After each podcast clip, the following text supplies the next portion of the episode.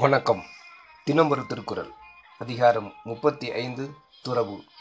குறள் எண் முன்னூற்றி நாற்பத்தி ஒன்பது. பற்றற்ற கண்ணே பிறப்பருக்கும் மற்று நிலையாமை காணப்படும். பொருள் பிறவிக்கு காரணமே பற்றுகள்தாம்.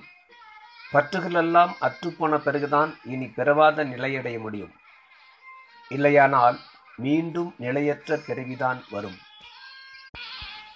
விளக்கம்.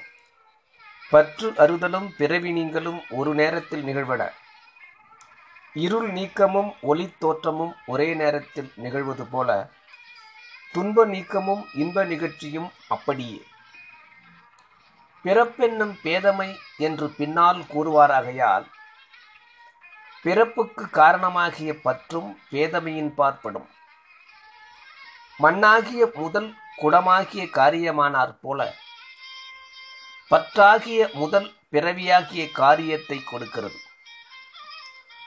மண்ணே இல்லையென்றால் குடம் இல்லையானாற் போல பற்றில்லை என்றால் பிறப்பு இல்லை என்ற உண்மையை விளக்க பற்றற்ற கண்ணே பிறப்பிருக்கும் என்றார். அறியாமையாகிய மயக்க உணர்வு உலகமாகிய நிலையா பொருளை நோக்கும். மெய் உணர்வாகிய உண்மை அறிவு வீடு பேராகிய நிலைத்த பொருளை நோக்கும்.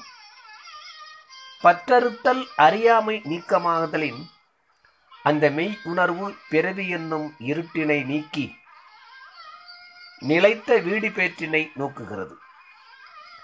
பற்றாகிய மெய் உணர்வு துன்பத்தை தருகிற அழிந்து போகும் உலகப் பொருளை நோக்கச் செய்கிறது என்பதனை மற்ற நிலையாமை காணப்படும் என்றார். நிலையாமையாகிய மெய்ப்பொருளின் உண்மையும் பற்றற்ற பொதுதான் காண முடியும் என்று பொருள் கொள்ளினும் அமையும். நன்றி.